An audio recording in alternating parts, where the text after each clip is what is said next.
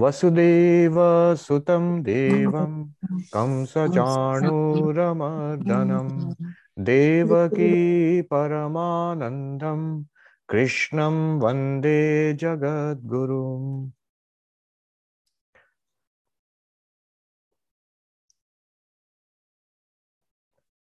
So we are on um, chapter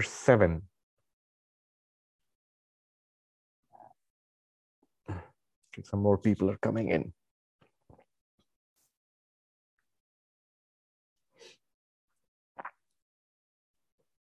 Sometimes uh, this microphone rubs against the shawl the sweater. I think it produces a, a scratchy sound. So if Jayant, you notice that, uh, let, let me know. Uh, I might not see the message, but you can unmute and tell me. Right. I think we can start. In the seventh chapter, if I remember correctly, we were doing the 14th verse. Um, Daivi Hesha Gunamai Mama Maya Duratyaya. Is that right? We were doing this. Yes. So, Sri Krishna has said in the 13th verse, he said, Tribhir Gunamair Bhaveir Ebhi Sarvamidam Jagat Mohitam Nabhijanati Mamebhya Param Abhyayam. So, this um, all beings in this world um, are deluded because of the of Maya and its products. Maya is constituted of the three gunas: sattvic, rajasic, and tamasic.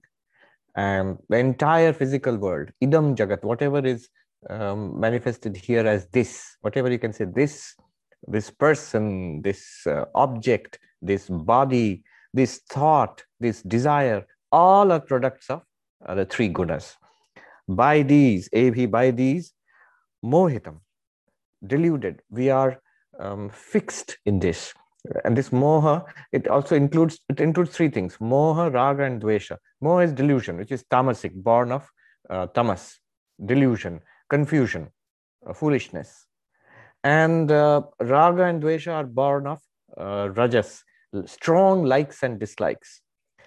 Without this thing, without this person, without this job, without this kind of money, or without so many Facebook likes, my life is worthless. Or the opposite, um, dvesha, anger, irritation, grudges, um, you know, annoyance at others. So this, this is what, what constitutes our mental world. And all of these are, are products of Maya. These are actually the veil which uh, covers uh, God. The Lord God, Krishna here he says, is hidden by this veil. And this veil, what is it constituted of? It's not a veil of cloth. It's a veil made of moha, delusion, and like strong likes and dislikes, raga, dvesha, you know, desire, hatred, uh, all of this. Whom, uh, so I, they do not know me. Ebhya paramabhyam. Who am I? I am not part of this. So this entire physical world made of three gunas, our entire mental world made of three gunas. All the living beings made of three gunas. All the bodies, the um, subtle bodies, the sensory system, all are made of three gunas. But there's only one thing which is beyond these three gunas. We call it the Atma or Paramatma, the self or the supreme self, that is beyond the three gunas. Here, Krishna, here of course, the topic is God, Saguna Brahman or Paramatma. So he says, I am beyond these three gunas and I am not seen by the uh, sentient beings in this world because they're so engrossed in this veil of Maya. Then he goes on, then what can be done? He says, Devi Hesha Gunamai Mama Maya Duratyaya. We did this last time. Um, this Maya, what is this Maya? It is mine, Devi. Uh, it, Mama Maya, it is, it is my power. And therefore, I am not, God says, I am not helpless here. I am beyond that power. I am the Lord of that power. Not only that, by my help, you can come go beyond this power. So, Mama Maya Duratyaya, Mameva ye prapadyante Maya metam tarantite. What is the way out of this Maya? How can we um, transcend? So, first of all, why do we want to transcend? Because it is suffering, it is limitation. We open ourselves up to terrible suffering in this world of Maya, and we repeat this uh, suffering again and again in lifetimes. So we want to come out of it. Not only is it suffering, suppose there's, there are times when there is no obvious suffering in our lives, but there is a lack of fulfillment. We are, even when there's no real trouble in our lives, we are not deeply fulfilled. We do not know the secret to the mystery of this universe. What is the purpose of life? We do not feel satisfied with whatever we have got or whatever we can reasonably expect to get in this life. Lack of fulfillment plus suffering, it drives us to seek a solution to this problem of life, problem of samsara. Um, and he says, there is only one way out of this Maya. First of all, realize this Maya, Duratya, it's very difficult to cross over. It's like crossing an ocean, very difficult. And one must recognize this. One at one point or the other, one comes to this realization that it is very difficult to cross over and we need help. So the help comes from God. Why, why does the help come from God? Because God is the master of this Maya. And only by catching hold of God. So what is the solution? Ye prapadyante mayametam tarantite. Those who take refuge in me. Um, so they take refuge, they hold on to me, they alone can go beyond Maya. One uh, sadhu gave a very nice example. Prapadyante, the literal word prapatti means surrender. That's how it, we translate it. But you know, even more literally, if you take it, it means holding on to the feet. Prapadyante, holding on to the uh, feet. Prapad, that, that word means the upper portion of the feet. The lower portion of the feet, below our foot, our, the sole of our uh, feet is, are called um, the, the padatal, the, the surface at the bottom of our feet. But the upper portion of our feet, uh, that is called prapad.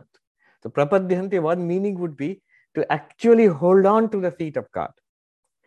Now, one sadhu gave a nice example.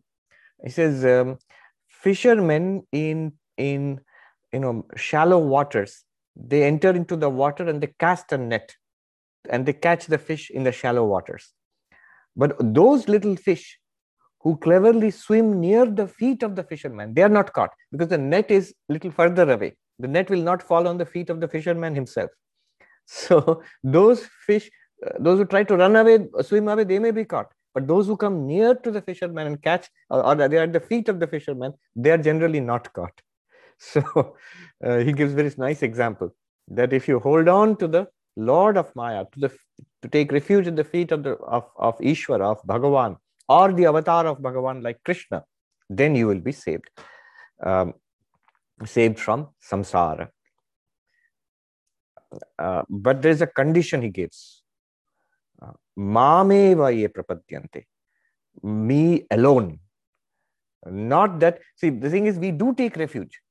In, in life, we do take refuge. We take the support of what? We take the support of, um, of money, uh, of, uh, of our power, uh, or of our um, you know, youth and beauty, or we take the support of other people who you know our friends our supporters our family members uh, or we take the support of you know our own knowledge and strength and fame and popularity. These are the supports. We take refuge in them. They are treacherous. They will fail us. They have to. They are limited in in in samsara. None of them can offer you surety and uh, security. So mam eva not by the help of others, by the help of God alone, I will solve my problems. Not by the help of uh, wealth um, or power, by the help of God alone, I will solve. Not even by my own resources.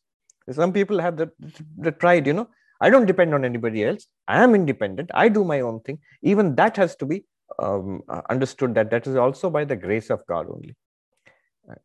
A little thing little stroke somewhere in the corner of the brain and all our capacity our energy our um, you know health everything will disappear in a second. It will be totally helpless the next moment. Um, i remember uh, two years back uh, harvard university one course we were studying was christian contemplative prayer. So reading books written on uh, prayer by christian uh, saints. So uh, the saint is writing to his disciples that um, you take care of your health. Again and again, we say that you take care of your health, um, see that you don't fall ill. So some so the professor was saying that you have to remember in those days people used to be sick a lot. That's why the uh, advice is there you have to take care of your health. As if these days we don't fall sick. And I was just thinking within weeks of that, COVID hit, entire Harvard was shut down, everybody was running for their lives. So as if in the 21st century or that those things are in the past, medieval times, we don't fall sick these days. You have to be told why they are mentioning take care of your health. Those days they used to be ill a lot. There were a lot of diseases in those days. Anytime it can happen. We should not take the refuge of anything else. Everything else will work people will be there medicines will be there money will be there but remember behind it all it all works for us because of the uh, lord one sadhu said very nicely in hindi कर्म अपना फल नहीं देता है ईश्वर कर्म का फल देता है so even the law of karma operates by the power of god we think we we hindus buddhists jains sikhs we believe in karma good karma good results bad karma bad results punya dharma leads to punya, punya leads to sukha, adharma leads to papa, papa leads to dukkha. We all believe these things. But that's not actually true. There is a deeper reason. It does not lead automatically. Those things are given by the Lord. Ultimately, the operation of the law of karma also depends on Lord, on, on um, Saguna Brahman. Um, in all the Hindu traditions, whether it is the worship of the Divine Mother, Shiva, or Vishnu, one of the titles which will be given uh, when you're praising God, when you're praising Ishvara, Bhagavan, whatever the, the tradition in Hinduism, one of the titles will be Karmadhyaksha. Karmadhyaksha, the Lord of Karma. What does it mean, Lord of Karma? It is not automatic. So it depends on the Lord and the Lord will generally give us the results of our karma, but also is entirely free to change it. So, mameva ye prapadyante, the ones who hold on to me alone. For them, what happens? This veil of Maya becomes thinner. This veil of Maya is torn uh, aside, and we see that beyond samsara, beyond these three gunas of samsara, there lies one ultimate reality, our own reality, actually our own consciousness, our own existence. It's that infinite reality um, the, behind this universe. But until that time, we are caught here. Um, so Swami Vivekananda says, you cannot run away from the machine. You must learn how to work the machine and the machine will set you free. What is machine? Maya. Machine will set you free. How do you work the machine? One way is the long way. You, you play the game of the law of karma increase your punya, do good uh, incessantly, minimize uh, papa karma, so that a uh, lot of good karma is built up. Then purify the mind through karma yoga. And then um, uh, you know focus the mind through upasana, and then shravana, manana, nididhyasana until uh, it's clear that I am not the body mind. My own nature is pure consciousness, which is infinite, always immortal, free, and that is freedom. Long, long road and pretty difficult. Small things in this samsara are difficult for us to achieve, and this seems to be a very tall order. but here Krishna says there is a shortcut. Shortcut is this um, that uh, mameva ye prapadyante, catch hold of me. Uh, that means Krishna, the avatar of the Lord. Even the Lord Vishnu you know, Saguna Brahman, that's also a little difficult, metaphysical for us to understand. You know, the consciousness associated with Maya, as Vedanta defined it, uh, Maya Upahita Chaitanya, or Samashti Jnana Upahita Chaitanya, those who have understood, studied the Vedanta you remember, definition of God, Saguna Brahman. But here it's very easy. I hear it is Krishna. You have read about his life stories, the Avatara, you know about the Avatara. Rama, Krishna, Rama, Krishna. This is uh, much more manifest.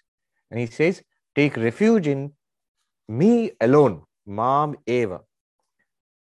Not me, God, plus a little bit of money. Yes, uh, I will depend on my money and my non knowledge, my um, people who work for me. Plus, of course, God. No, it will not work like that. Internally, only one thing we must catch hold. Out externally, everything will be there. You'll do whatever is necessary in life. But internally, you know, everything depends on God and God alone. mameva ye prapadyante. Then what will happen? Mayam etam tarantite. This Maya, very difficult to cross, they'll be able to cross. They will cross easily.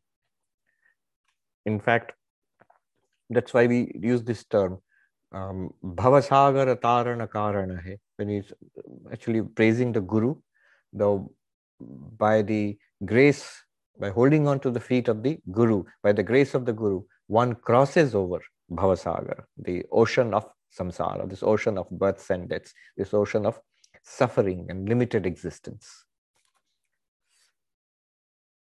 Crossing over, of course, uh, in um, Vedanta, it simply means realizing your own infinite, perfect, ever free nature. From that perspective, you see you're free. So that is the crossing over.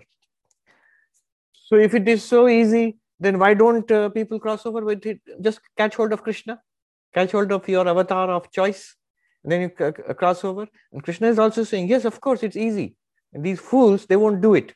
So the ne- next uh, verse is full of what we say in Hindi, gali, uh, uh, scolding. 15th verse. Namam dushkritino mudha prapadyante naradhama jnana asuram bhavamashrita. Wretches among men, the wicked and ignorant, do not take refuge in me, being deprived of discrimination by Maya and betaking themselves to demonic attitude. All right, a lot of harsh words here. What is he calling people who do not uh, take refuge in God? He says, sinners, dushkriti, uh, sinners, stupid, fools, mudaha, naradhama, uh, the worst among human beings, all equal to animals, uh, asuram, demoniac. What does this mean? One sadhu put it very nicely, humorously, you must not, take it in any other sense. He says, See, you would never see such language from Sri Ramachandra. Ramachandra was an aristocrat. He lived and he was trained and among princes. You know, he's the prince of Ayodhya. So always very cultured, very dignified. But Krishna, he was brought up with cowherd boys. So all sorts of language he can deploy immediately. And that you see truly in Krishna's life and in Sri Ramakrishna's life also. Um, no hesitation, hesitation in using the harshest of, uh, uh, choicest of words when he wants to scold somebody.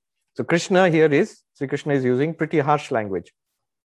First of all, dushkriti is something to be careful about. Dushkriti means those who actually do sinful things. Ste- you know, dishonesty, stealing, bribery, um, uh, you know, violating rules of conduct, um, hurting others, you know, either actually physically or by behavior or by words. These are um, terrible things. And what they do is they put such a burden of bad karma on us that it prevents us from spiritual life. This is the biggest harm of being, being sinful. It stops us from being spiritual. It, it puts a veil between us and God. Why one does not turn to spiritual life? Because of always they will say bad karma. I remember one place in Panchadashi, such a high Advaitic text. After Vidyaranya Swami, he's as if he's talking to the opponent who says, I don't understand this Advaitic idea about infinite awareness. How am I infinite? And Vidyaranya Swami explains. I've forgotten which chapter it is in. He explains. And then, after the explanation, several verses, then he says, If after this you say, I still don't understand, I made it as simple as possible. If after this still it's not clear to you, at least intellectually it's not even clear to you, then I must say it is your past papa karma. He's, he is so blunt there. Your past sins which are blocking you from this. It does not seem possible for, for such a person who has this burden of past sinful life. It does not, the spiritual life does not seem possible. Even it seems possible, it's not for me, somebody else. Or it's possible, I can also do it, but no attraction is felt. No enthusiasm is felt. This is all um, the effect of past bad karma. Now, one point to be noted. If I have this past bad karma, does it prevent me from doing spiritual action? No, uh, uh, you know, bhakti, devotion, like Krishna said, Mameva ye prapadyante. So, because of my past sinful life, can I not take refuge in Krishna? He does not say that. One can. Actually, one can. He later he will say that one can and one should. If I am conscious of my sinful life, if I am conscious of um, past bad karma, I should take refuge. I immediately should do more spiritual practice. Immediately. But the, the, the sad part of it is one uh, damaging effect of sinful conduct is one will not do. One can do and one should do. Bhakti is open to everybody. Later on, Krishna will say, the greatest of sinners, apichet suduracharopi, that person should be considered a sadhu the moment he takes refuge, he or she takes refuge in God. Such a big claim Krishna has made. But they don't. They will not do it. And Krishna says, why? Mudaha, because they are fools. Foolishness. What is this foolishness? It is like uh, if I'm very cold, I'm feeling cold, and there is a blazing fire somewhere, I should immediately go and warm myself near that fire. But if I say, no, no, no, I'm not worthy, let me first, I'm too cold, I can't go near the fire. Let me first warm myself, become you know, like qualified to go near the fire, and then I will go near the fire. What foolishness! Go straight near the fire, you will be warmed. Your uh, um, suffering will be taken away. You are the one who needs it the most. Advaita Vedanta, we say such high level of qualifications required, fourfold qualifications. Viveka, Vairag, the, Sadhan Chatushtaya. It was seen to be only for um, sannyasis. Now, the Maharaja of Mysore, he printed Mandukya Upanishad and, uh, and I think Ashtavakra or Mandukya Upanishad and distributed free among the population of his state. He said, more than monks, it is the people in samsara who need this highest Advaitic knowledge right now. They are the ones who are suffering. They need this, uh, the highest uh, teaching of uh, Vedanta. This is the idea. If I feel that I am sunk in samsara, that my life has become dirtied by the dust of samsara, then the first thing I should do is catch hold of God. Vedanta may be difficult, meditation may be difficult, but what is so difficult about taking refuge in somebody as attractive as Krishna? Mameva ye prapadyante.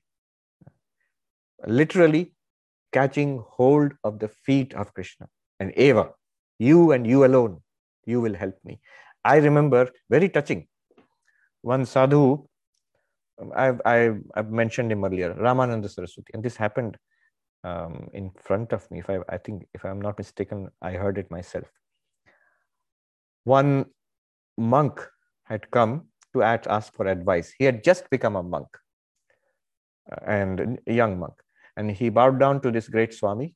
This is one of the few I've met I consider to be Jivan Mukta, enlightened in this life. So this Ramananda Saraswati.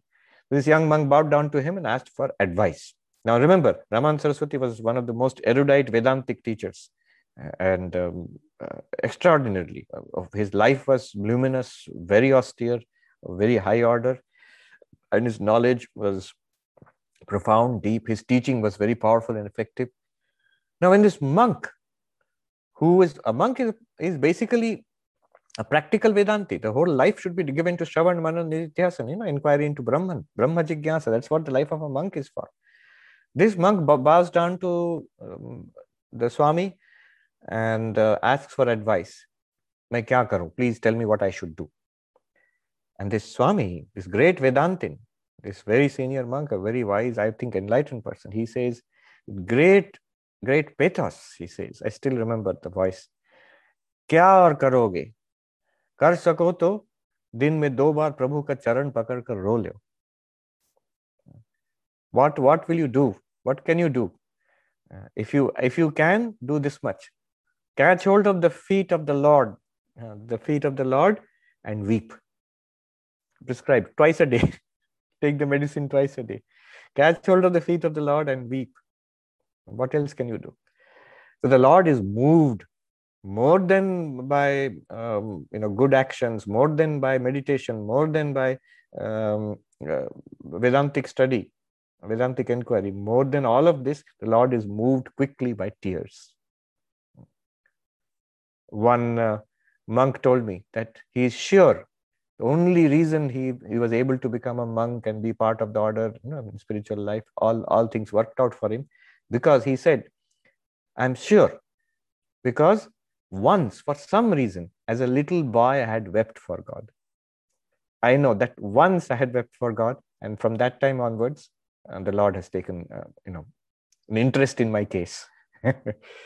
so, mameva ye prapadyante mayam etam tarantite. So, but people will not do it. Mudaha.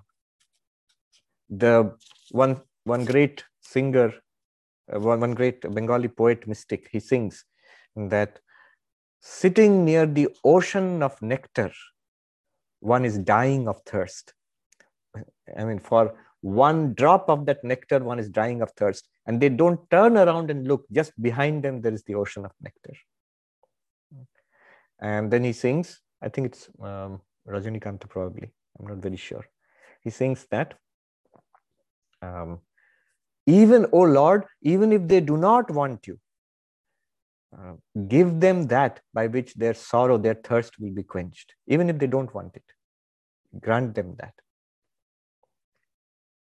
Um, recently, a Swami passed away, Bhaveshwaranand Ajit Maharaj. He was more than 90 and uh, very interesting, funny old Swami. I had seen him many, many years ago, but just now I got the information. Last week he passed away. I think he was in Jairambati or Kamarpukur, and uh, the birthplace of Sri Ramakrishna or Holy Mother. Um, so I, mean, I, had, a store of funny stories about him, which we will not tell now. But what touched me was somebody took a few seconds video clip of him and they posted it on YouTube, uh, taken just a few days before he passed away. And they are saying, Maharaj, please tell us something. And he's saying, with both hands raised, May you all have Ishwara Darshana. May you all have the vision of God. May you all have the. Vision. That's the only thing he kept on blessing people. May you all have the vision of God. So, Mudaha, foolish ones, they don't do it. This is, this is their foolishness. All help is there, um, all support is there. They won't take it. And then they struggle in samsara. Then what happens? Naradhama. They become like animals. Naradhama means the lowest among human beings. Lowest among human beings means instinctive, like animals. They look like human beings, but their behavior and life is just in the senses as animals. Later he expands on this. Asuram bhavam ashrita. Asura, asura means demon. Now the technical meaning of asura is asusuramanteye. Those who uh, delight in the senses, in seeing, hearing, smelling, tasting, touching. One might say, that sounds a lot like me. yes, then we are qualified to be asura, demon. Um, one monk was joking, Oh, I was reading the Gita and I found Krishna is describing me so beautifully. My own character has been explained so beautifully. That is the Daivasura Vibhagasa Yoga, the, where the demonic and uh, divine qualities are uh, classified. And detailed description of the demonic qualities are given. So the monk was saying, oh, it all matches me. so Asura means Asusuramante, those who delight in the senses. And they are all around us. And we also get infected by that sometimes. Somebody told me that um, what can I say to you? We are arranging Gita class. We are surrounded. There's so many people who uh, should be coming. You know, they they are well off, well settled. Uh, you know, re- retired from their jobs. Children are grown up, and yet they don't find one afternoon in a month to turn up for Gita class. Why not? This party and that party and this social gathering and that social gathering at the beginning for a few months for a few years if you do that there's nothing wrong in it. One must experience and taste life it all right. But quickly come out of it. Mature out of it. Otherwise what happens is after some time it becomes impossible. Mind becomes used to that. It runs in a rut. The, the ability the energy to pull it out of the rut is lost. Then one becomes asuram bhavam ashrita Instead of taking ashraya, refuge in the Lord, in the feet of the Lord, we take refuge in our senses. And uh, that is the straight path to doom, which the little Nachiketa understood. We were reading Kathopanishad. He said, Whatever you're offering me in temptation, O Lord of death, They're all the, sen- the pleasures of the senses. The powers of the senses are limited. And even if we enjoy the, what you are giving us, the enjoyment will be limited. It will be there here today and gone tomorrow. And at the end of it all, O Lord of death, O Yama, you are there. Full stop to this particular life at least. So I don't want these things. It's just the opposite of the Asura, the little boy Nachiketa. So look at the development or, or degeneration, dushkriti, heavy weight of past sins. And unfortunately, that prevents them from uh, rescuing themselves because they become foolish, mura. They don't take refuge in God. Though it is open to them, bhakti is open. See, jnana may be closed because fourfold qualification. Uh, yoga is also difficult because a certain level of uh, conditioning of mind is necessary before you can actually meditate properly. Uh, karma yoga will be difficult because that desire to do altruistic work, desire to be selfless, that will not come. But bhakti is actually open to everybody at any stage of life. But they are foolish. They will not go to the Lord. Um, then, because of that, naradhama, animal like. Animal like means uh, enjoying only in the senses. Asuram bhava. Literally, it means those who delight in sensual life. Why is all this happening? Mayaya apahrita jnana. Their knowledge, their understanding is swept away. Uh, swept away. The commentator uses um, erased or occluded or covered by Maya. Here, jnana does not mean Vedantic knowledge. It means the simple conscience. This is right and that is wrong. That idea, little voice of conscience within us, what our we have learned from society, that we don't follow. Why we don't follow? Because of strong likes and dislikes, and because of moha, delusion. Delusion means that which is um, right seems to be not worth it or wrong. That which is wrong seems to be right. Raga dvesha, likes and dislikes. We know what is right and wrong. We are not deluded. But our likes are so strong. My greed is so strong. My desire, passion is so strong that I can't stop myself. I overstep the limits of right and wrong, which I know. In the, in the state of delusion, one does not know. One is completely forgotten. What seems to be um, wrong, what seems to be right is, is, uh, is forgotten, and the wrong seems to be right. That is delusion. But in the state of raga dvesha, a typical state of you know, rajasic state of mind, uh, the sense of right and wrong is not forgotten, but we can't control ourselves. We overstep the limits of right and wrong. And uh, because of strong desire, greed, kama, lobha, um, passion, greed, or the opposite, anger, uh, krodha, and then we, we go ahead and do it, um, do wrong things. And so this is called Mayaya Apahrita Jnana. How this works, Yoga Sutras, uh, they tell us Vritti Sarupyam Itaratra. This is just a little diversion I'm telling you, very nice insight which I got from a sadhu. Of course, the topic here is not meditation, but I'm still uh, bringing it uh, up here. The Yoga Sutras say, what is meditation? Chitta Vritti Nirodha, um, complete uh, cessation or quietening of the vrittis of the mind. You're awake, but the mind is not breaking out into movements, into thoughts and um, you know desires and all. Um, then what happens? What is the point of that? Tada drashtu swarupe avasthanam. Then the witness consciousness is realized in its own nature. So all that is the Patanjali Yoga theory, that is uh, from the Yoga Sutras. But the next sutra, he says, if you are not in a state of deep meditation, then what will happen to us? What's the usual state of our mind? Vritti sarupyam itaratra. That's the fourth, fourth sutra in Patanjali Yoga Sutras. What does it mean? You, the sentient being, consciousness, you become identified with the vritti of the mind. Now, what, what, what happens is the vritti of the mind means the modi- particular modification of the mind. You, that totally takes you over. You forget your real nature, and for the time being, you become one with that. I, this uh, awareness, who am not the mind, suddenly a powerful vritti arises, anger. And I become one with anger. Vritti sarupyam. I become one with anger. What does being one with anger mean?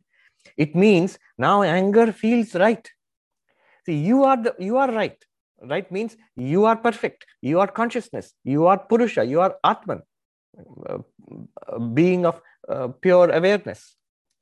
That is the reality. But now that rightness, that reality becomes mixed up with the vritti, anger. And then what happens? That anger feels right. I am right. That person should be punished. That person is wrong. And I will scold him or beat him up or whatever. You'll see what, what's wrong with that. What's wrong becomes clear immediately afterwards. Within a few minutes or a few hours or a few days, when that anger fades away, the vritti will change. Vritti will always come up and disappear. When that anger fades away and you're left without that anger, then it's replaced by regret, by guilt. If the anger was right, you should never feel guilty about it. But we will feel guilty about uh, our negative actions. I should not have spoken so harshly. I should not have yelled at that person. I should not have, or even thought such um, harsh thoughts about that person.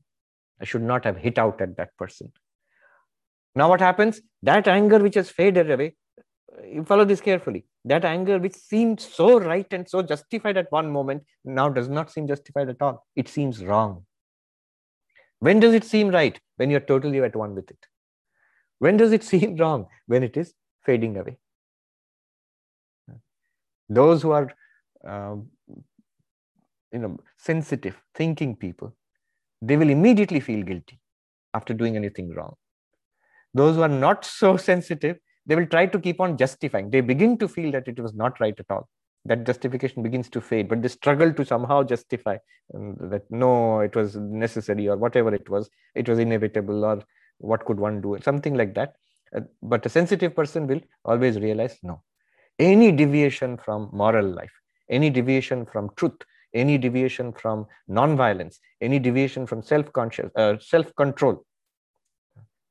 Satya, ahimsa, brahmacharya.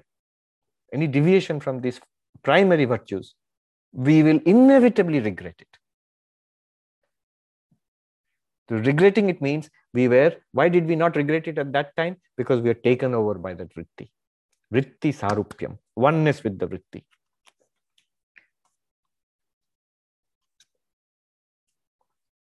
then so this is the condition of dushkriti it starts with lot of bad karma. And then this is the terrible condition. That's why uh, people do not take out the easy route of taking refuge in god. God can help us through samsara very easily but we don't take refuge. Then the next very well known verse 16th verse. Then who takes refuge? Just the opposite, those who have good karma. Chaturvidha bhajante mam jana sukritinor arto jigyasurathati jnani cha bharatarshava. Four kinds of people who have done virtuous deeds worship me, O Arjuna, the distressed person, the aspirant after knowledge, the seeker of wealth, and the man of knowledge, O best of Bharatas. Okay. Who is who are those who who take refuge in God. Take refuge in God, you will go beyond Maya. Maya is very difficult to cross over. That's why religion, spirituality seems so difficult, but it can be crossed over by the grace of, of the Lord. Um, if you take refuge in the Lord or the incarnation of Lord, the avatar.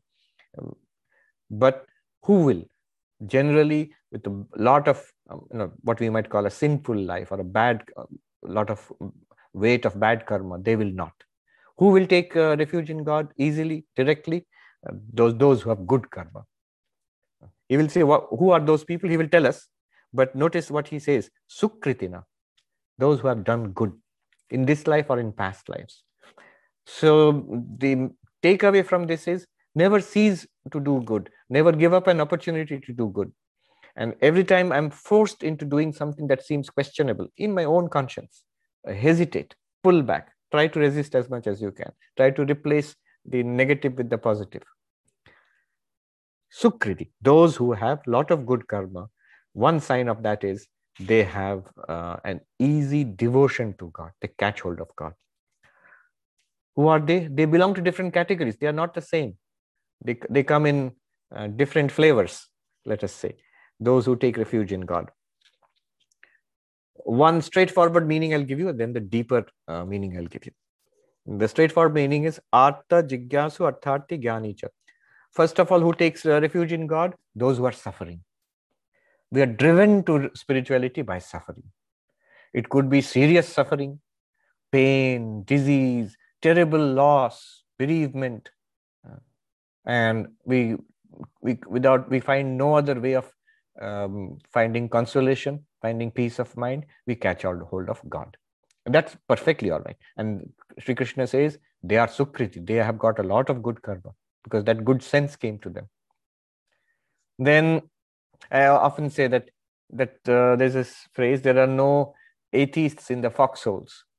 So in, in First World War, when there was heavy shelling, soldiers used to dig um, like a hole, like a trench in the ground to hide and protect themselves against the incoming shells. So you'd be hiding there in the mud and the dirt in that hole and hoping that the shell will not land on you, be shaking in fear. And in that stage, there are very few people who will say, I don't believe in God. I mean, even atheists will start praying. Um, hospitals I have seen, so they are, often have prayer rooms. People who are sick, or especially if you're somebody beloved or close to you is sick, it's very difficult not to pray for their welfare. And you know it is really out of the hands, our hands, or the hands of doctors and nurses. So that is artha, in distress. Then, um, not in distress, but they want something in life. Arthati, they want wealth, power, success, uh, success in examinations. There's one big thing in India. Uh, funny story. I remember when uh, we became monks. So three days you have to go out and beg for food.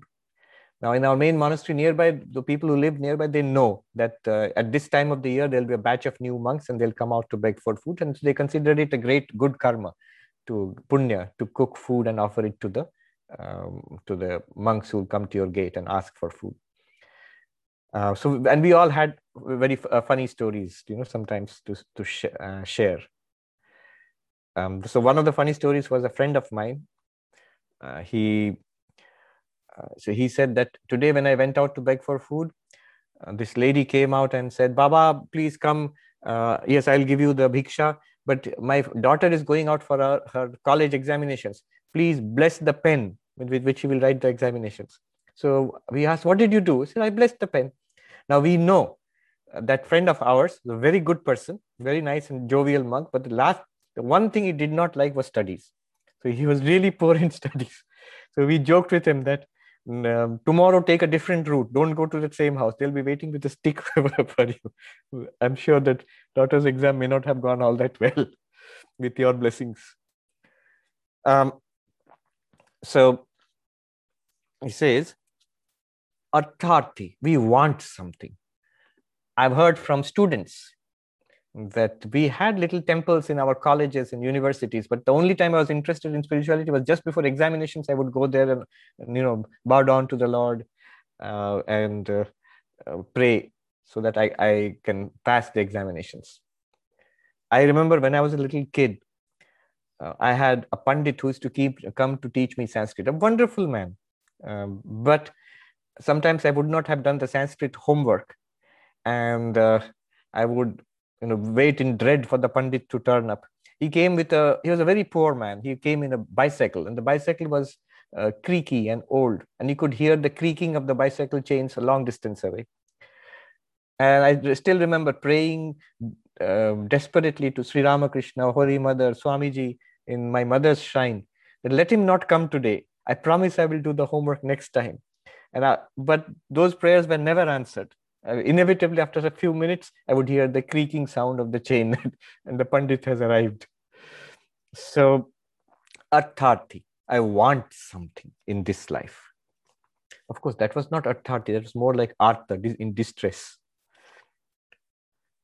Um, those who want wealth success and so on.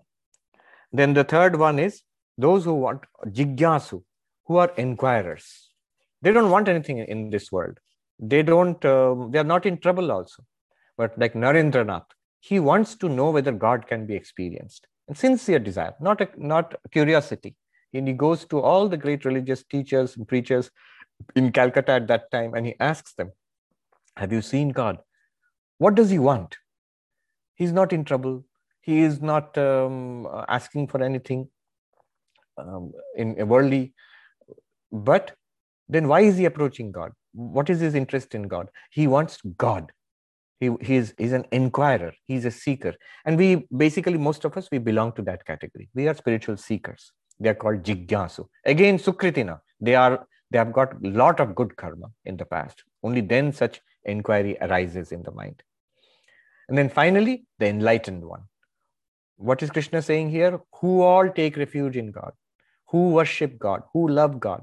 So the enlightened one, the enlightened one also loves God, not for anything, not for wealth, not that the enlightened one is in trouble, nor even for enlightenment, because he's already enlightened. But still, uh, this enlightened one loves God.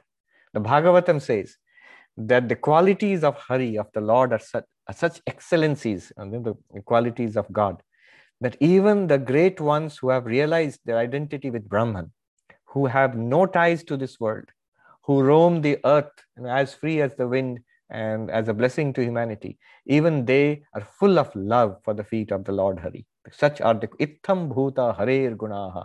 Such are the glories of the Lord Hari. So even the Jnani loves God. And in fact, we'll see the Jnani is the one who truly has bhakti for God. But we'll see that later.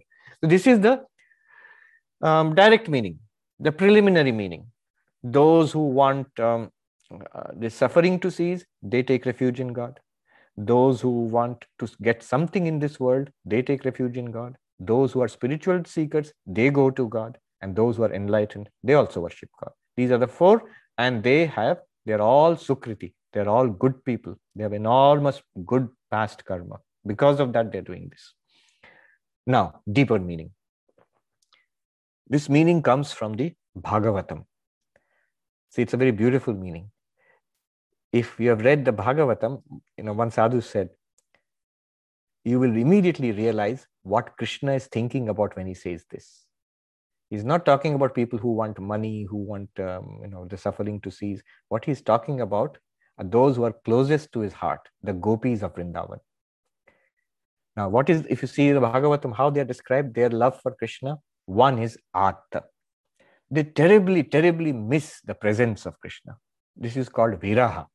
Viraha is a special kind of bhakti where you miss the presence of God. You, you feel terribly bereft a divine discontent that I, I, I do not feel the presence of Krishna. So all mystics, devotional mystics, those on the path of devotion, they have this.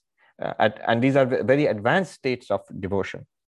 Uh, it is an intense sorrow. What sorrow is this? I can't feel the presence of God. I can't see Krishna. So that is called viraha. And tears said, so isn't this sorrow? But the tears shed in this sorrow are more enjoyable than the greatest enjoyments of, of the world.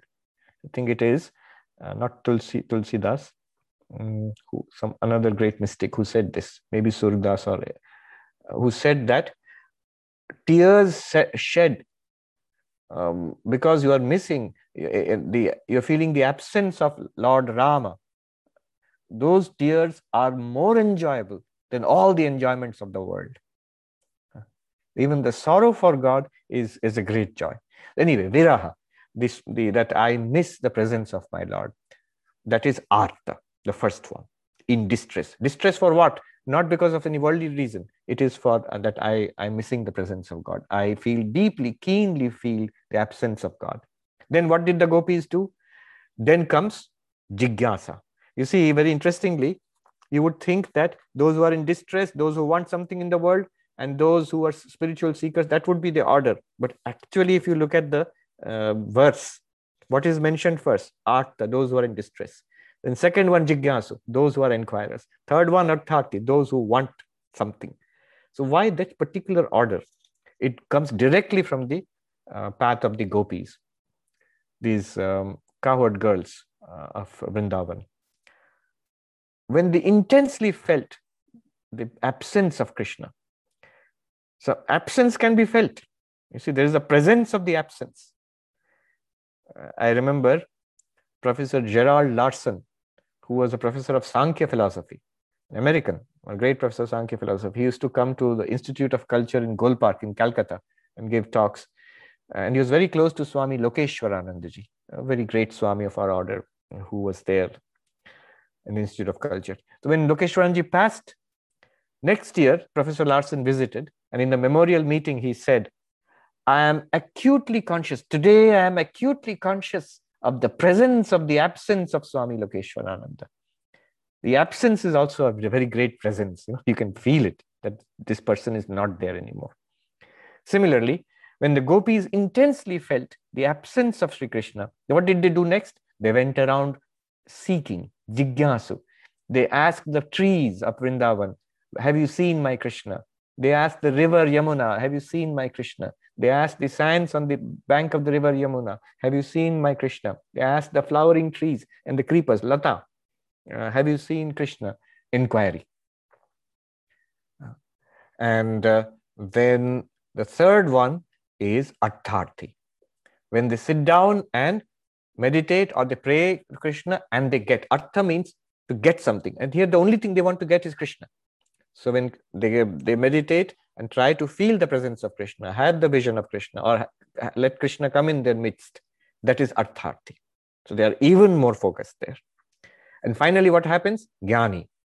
They Krishna comes in their midst and they are fulfilled and they are they are with their beloved Lord. That is the state of enlightenment for them. Now, for an ordinary devotee, it may be that first there is a there is a sorrow, my life is unfulfilled, and uh, then comes the next. I seek God. You know, I, I, study devotional literature. I go to saints. I listen to devotional talks and listen to hymns and bhajans and all that. And you know, I am taught about the Ishta Devata and the mantra then the third stage is Artharthi, when I want to have the vision of the Ishtadevata. I sit down and repeat the mantra, pray to God, shed tears. I want to get that, the wanting to attain that. That is Artharthi. And then you have the vision of your Ishtadevata. That is Jnani. So this is the from the bhakti side of it. And the beautiful thing is that Sadhu implied that um, if you read the story of the gopis in the Bhagavatam, it's unmistakable. When Krishna is talking here, he's telling uh, Arjuna about it in the battlefield of Kurukshetra. He's actually talking about his beloved gopis, that how they seek God, the four stages. Viraha, that is arti, then jigyasu, seeking, and then um, artharthi, settling down and you know, becoming intensely absorbed, and then jnani, that means the realization of God. The other way of interpreting this, the same thing, is from the Vedantic side, where it's pretty straightforward. Artha means uh, vairagya, dispassion for the world. The world is full of sorrow. I realize the nature of the world and I'm, I've become, become dispassionate about the world. That is distress, artha. The next stage is the jigyasu, the same sequence. I become a seeker. That uh, I, I turn up for the Vedanta classes, YouTube lectures, and then I read Vedanta, I try to understand it. And then the third one is Artharthi, but the reality, I settle down on the reality, Nididhyasana. I have heard it all. I've turned away from the world, from worldliness. I have heard it all. I have understood what Vedanta is telling me. Now I want to settle down on what I have understood. Artharthi, Nididhyasana, Vedantic meditation. And then Jnani would be, I become enlightened, Jivan Mukta. I realize I am Brahman. So, from a Vedantic perspective and from a Bhakti perspective, this is the deeper meaning of the four kinds of people who have great good karma who worship me, Krishna says. The distressed, you have to fit it in the general meaning, the devotional meaning, and the, the knowledge path meaning, the jnana meaning, or the Vedantic meaning. And then the jigyasu, seeker, inquirer after God. And then the third one is artharthi, want something. And something here would be God. And then uh, jnani, the enlightened one. Okay.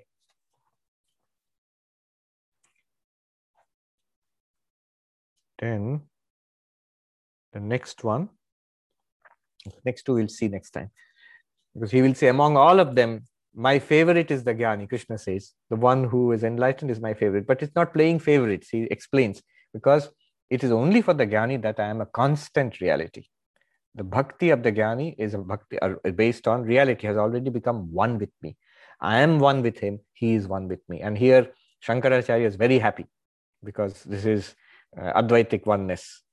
We and I, Saguna Brahman and the Jiva, they are both one infinite existence consciousness bliss. Shankaracharya says this. In this realization, see one's own Atma, you yourself, can you ever be separate from that? You can be separate from other people. You can uh, be, um, other people may go away, um, money may go away, you know, places may change, uh, our health, uh, age um, turns our body uh, into old and sick. Even life itself may go away. But you cannot go away from yourself. Whatever it is, you are always there, good or bad. That you is now realized to be none other than God. The oneness between your own inner nature and God. So God cannot go away from you anymore. God, you are always centered in God, choicelessly so. Who can do that? Only Jnani. Otherwise, in bhakti, in ordinary bhakti, not the highest, but in ordinary bhakti, it depends on attention and devotion. Sometimes it may be more, sometimes it may be less. Sometimes faith may be strong, sometimes there may be doubt. Even saints have doubts. So it is flickering. Until you become enlightened, it will flicker. It will increase and decrease. There will be periods of dryness. So for an ordinary bhakta, this or person who has not advanced to the highest level of para bhakti, until that point, bhakti will flicker. But the one who is enlightened, who has got Vedantic knowledge, for that person, bhakti is constant. Because the one you love is one with you. You cannot discard it. You're always present with you.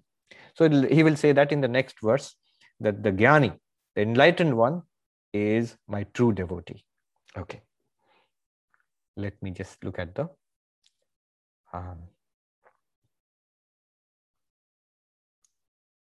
Sridhama says, what does rising, raising oneself by oneself mean and what is its relation to prapadyante?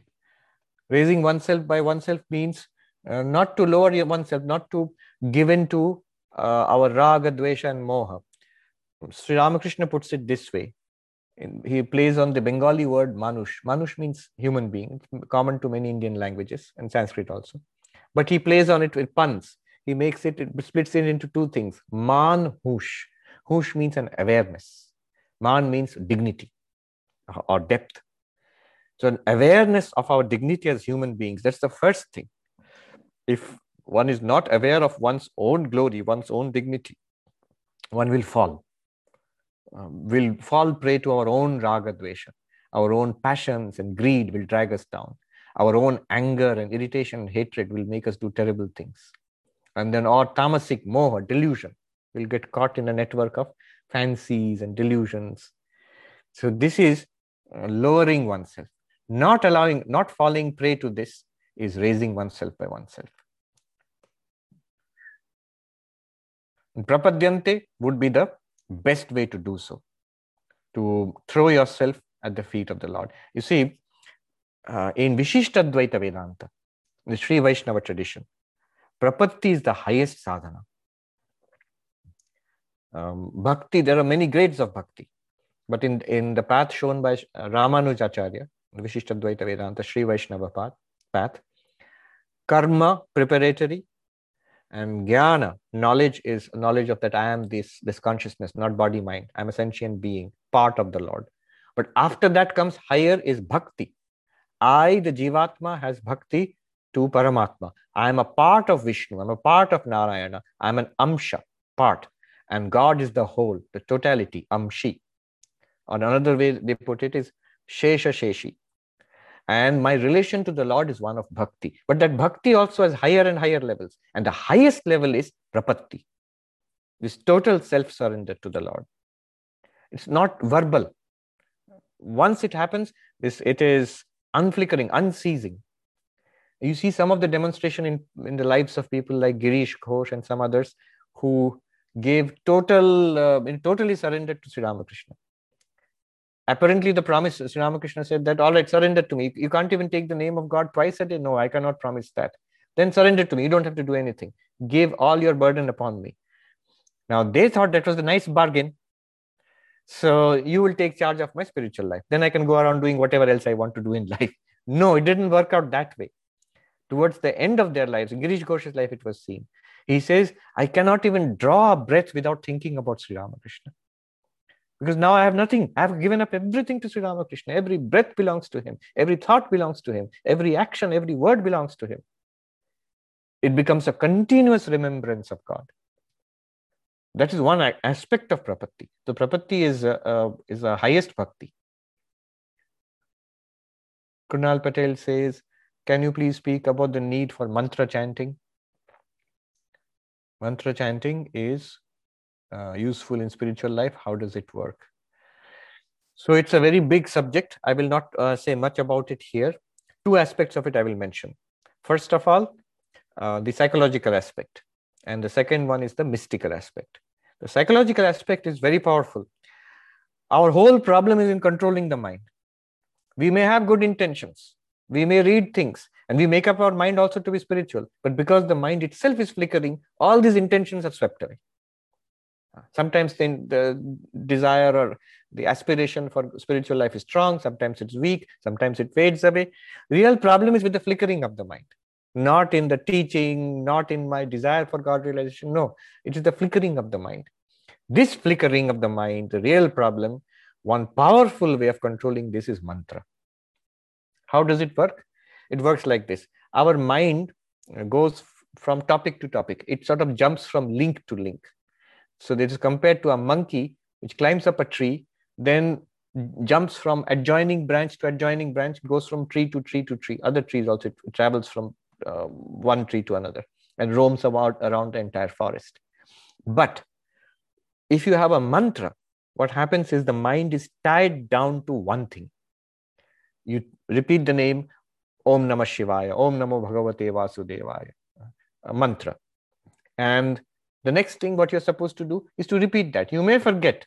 But the moment you come to an awareness of, uh, oh, I've forgotten, the mantra will come back again. So you're drawn back again and again. And over time, it becomes easier to remain centered, holding on to the mantra. This is just the psychological aspect of it. Of course, um, any word can work. Transcendental meditation, for example, I've heard they give even a, even a secular word will work uh, to do this, to bring your mind back again and again to the uh, same thought. But now, why mantra? What a secular word will not do for you is the mystical side. So there's a whole science of mantras, but to put it in brief, as um, Swami Tapasyanandaji who was the president of, vice president of our order long ago. He says powerfully in one place, when you are given the mantra by your guru, you have been given God in the seed form. This is a mystical connection through the mantra, through your guru to God.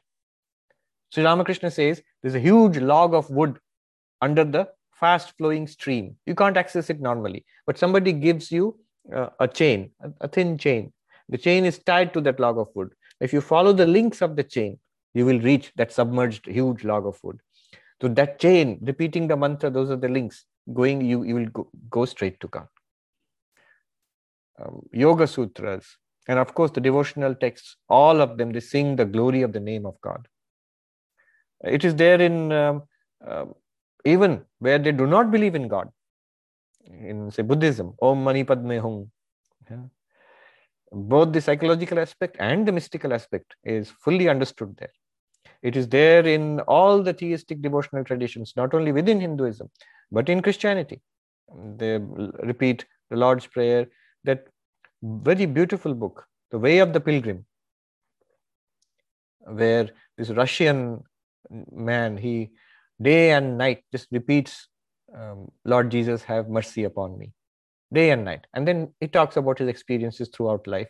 It's a very inspiring book for those who do mantra japa. In Islam also it's there, repeating the names of Allah. So mantra japa is a very, very, very powerful way of both psychologically controlling the mind and mystically centering yourself in God. Mantra literally means mananat trayate. If you dwell on the mantra, it saves you from samsara. Trayate means saves.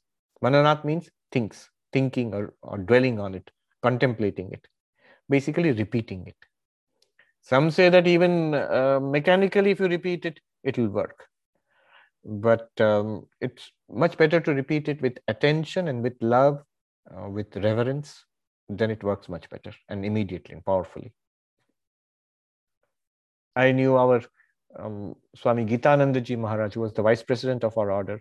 We have ourselves seen day and night he used to repeat the mantra. Anytime you go, he is chanting the mantra. He will, he will talk with you very gently, sweetly, but then he'll again go back to chanting the mantra. And the whole life was full of the mantra. Jayashri says, How would one deal with guilt? Take refuge in God and ask for forgiveness? Absolutely. Immediately turn to God and tell God in your heart of hearts, I have done this, I will not do it again. And you give me strength not to do it again. You save me from such situations where I have done things which I regret. Don't dwell on that guilt. Dwelling on negativities just uh, increases, feeds power into them. It's much better to dwell on God. If I'm plagued by guilt, good. It's, that means I have the um, sensitivity. Um, otherwise, once one loses one's sensitivity. I remember once as a novice, and I was practicing, I should not criticize anybody. So once in the morning, I told a monk that, Maharaj, I feel very bad. Today I criticized somebody. And then I spoke badly about somebody. Then that Swami said, Oh, that's all right. Keep doing it. Very soon you will not feel bad anymore. so we lose our sensitivity, you know. I am feeling bad because I criticize somebody. And if you keep doing the wrong thing again and again, very soon you will stop feeling bad about it. So that sensitivity is lost. If one feels guilty, at least one has that sensitivity. And then don't stay there. Go straight to God. Hold on to God. Pray sincerely in your one's heart of hearts. I will not do it again. Please forgive me. And you give me the strength to save me uh, from this situation so that I do not do anything wrong again.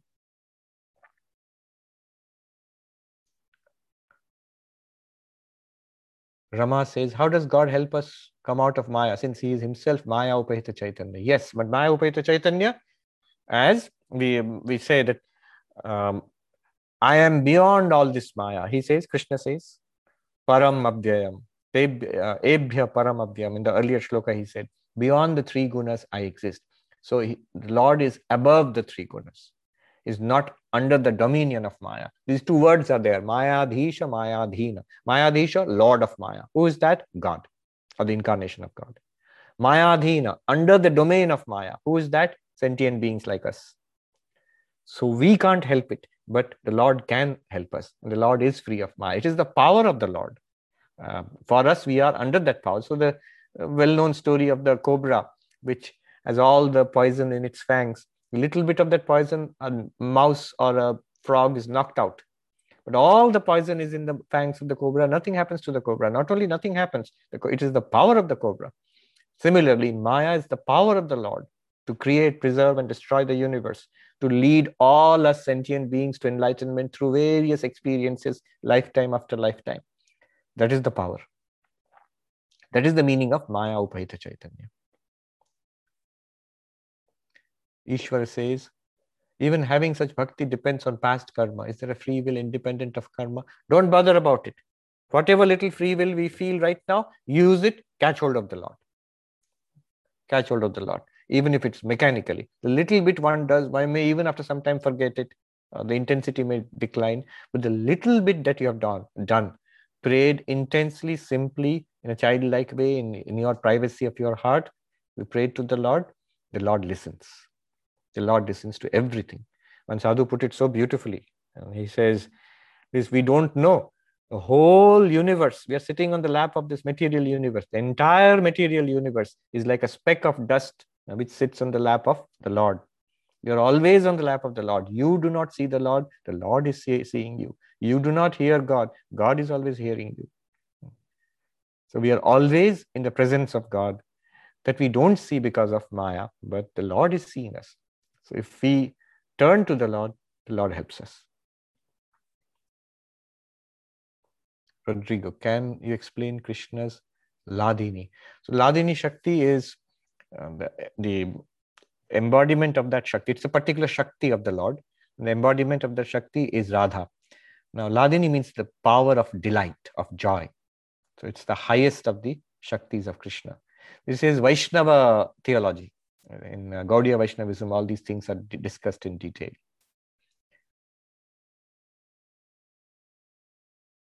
In uh, Abhijit says, in Vedantic interpretation, is Arthat is similar to Mumukshu. Jnani is similar to Mumukshu. Arthat is already in that interpretation. Arthat is already pretty advanced.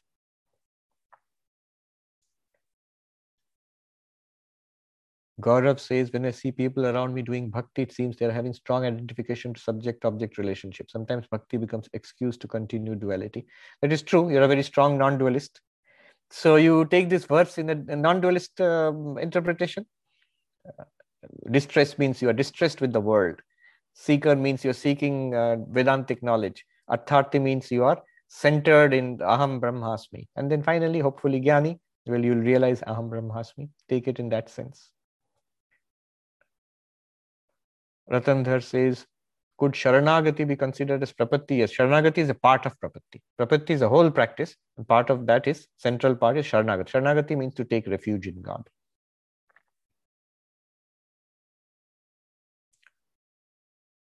Parul says, holding on to his feet at all times and living in constant awareness of the one will hold me steady in face of flickering bhakti. I have more control of my choices that keep me steady but none on others. This causes the flickering sometimes, certainly. But remember, holding on to the Lord means the Lord holds on to you. So this is the very why this this is uh, bhakti is easier or, or is a more powerful way, because we are in this path. You are not depending upon yourself. Mameva ye prapadyante. You are depending on the Lord alone, even to hold you to Lord. Even that lord will remain in my heart my mind will remain on god. There also i'm taking god's help. That power is very great. Otherwise we are left to use our own little flickering mind.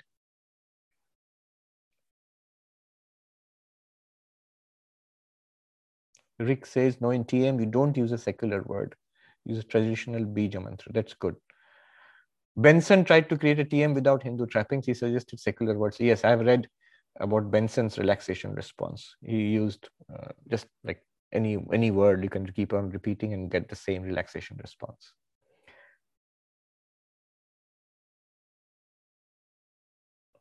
I have heard that the power of the mantra is the sound. Does it still have the same effect when chanted silently in the mind? Yes, yes, certainly. Who's saying that sound is not there when you're chanting silently? Sound is not just what is called Vaikhari, the the sound produced through the vocal apparatus which is expressed outside. Same sound vibrates internally in your mind. And same sound is in the uh, in the causal body also. There are four stages of sound of speech there is vaikhari and uh, madhyama and pashyanti and para. Para pashyanti madhyama vaikhari so vaikhari is when we're talking this is vaikhari but the thoughts which are being expressed there also the speech is going on in the mind. And that speech is the madhyama.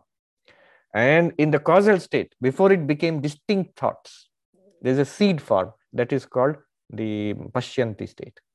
And para is beyond that. That speech itself is Brahman, existence, consciousness, bliss. So even mantra, even sound will take you to Brahman. From the gross to the subtle to the causal to the one which is beyond gross, subtle, and causal. Sthula, Sukshma, Karana, Vilakshana Brahma. Uh, that is the phrase used in Vedanta. After repeating the Lord's names, um, Holy Mother Sharada, Ma Sharada said, What else in spiritual life before, besides praying to the Master, repeating his name, and contemplating him? And the Master, who is there after all about him? He is our own eternal. Yes, very beautifully said. That we can um, conclude here. Om Shanti Shanti Shanti Hari Om Tat Sat Shri Ram Krishna Arpanamastu